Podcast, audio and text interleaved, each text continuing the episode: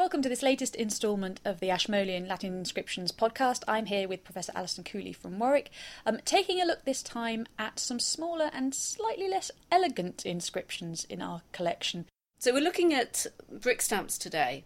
These are repeated messages stamped on the clay before it's been fired that tell us information about the process of production behind the bricks. It gives us information about the landowner um, who owns the clay, about the workshop that produces the bricks, and sometimes also it contains images um, which acts as a, an immediate visual signifier of who is producing the bricks.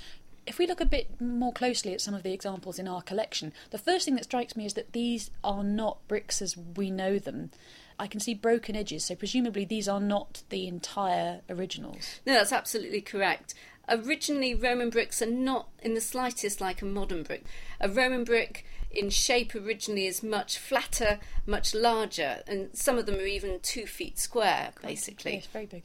So, obviously, if you think of first of all the act of preservation, the chances of bricks surviving in their entirety down 2,000 years is mm. going to be quite slight. But we've also got the, the habit of collectors to chip away the rest of the brick, the boring bit of the brick, and to keep the wonderful inscription that's preserved as a stamp either in a small circle or in a, in a rectangle.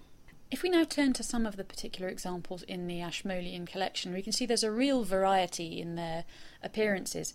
Perhaps one of the most attractive in our collection is this little one that has a, a winged victory riding a chariot in the centre. So, who is the, uh, the the brick producer of this one?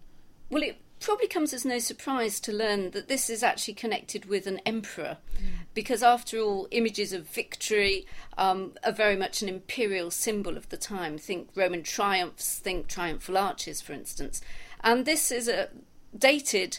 Um, to the reign of the Emperor Commodus around AD 180 to 192 and the inscription on the brick reads Brick products from the estate of our emperor by Publicius Consors.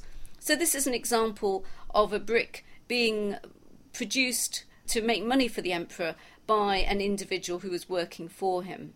This phenomenon of putting imperial images or insignia on bricks uh, I know is not sort of confined to this particular example. There's one over here, another example we've got, rather unfortunate looking eagle. He looks like he's been sort of spatchcocked onto the onto the seal, but the very distinctive image that we associate with with Rome and with imperial power. Yes, absolutely. I mean, with eagles, of course, it's the bird of Jupiter, who's the king of the gods, the most powerful god. Um, so it then becomes used as a Roman military standard. The legions had eagles. Um, it was also used as a sign of apotheosis, the idea of life after death. The, the image of an eagle itself has lots of different meanings, but it's very closely associated again with, with imperial power and with Rome in particular. And in this particular example, the inscription tells us that the stamp was produced um, by the Imperial Financial Department, and this is different from the other examples we've got because it doesn't name an individual. It's like having a department of the civil service almost, um, producing bricks that would then be used for buildings put up by the state. And if we turn to this third piece, which has been very tightly cut away from its brick to just leave that central stamp, um, we can see is is that a dog in the centre? It certainly seems to be a dog. We can see a dog front for, front paw raised, moving forward, almost wagging its tail as we hmm. look. I think, um, but in fact, the inscription around the side of it, I think, implies it's not actually a dog but a wolf, because the name of the landowner in this case is Marcus Rutilius Lupus, mm. and uh, lupus in Latin means wolf.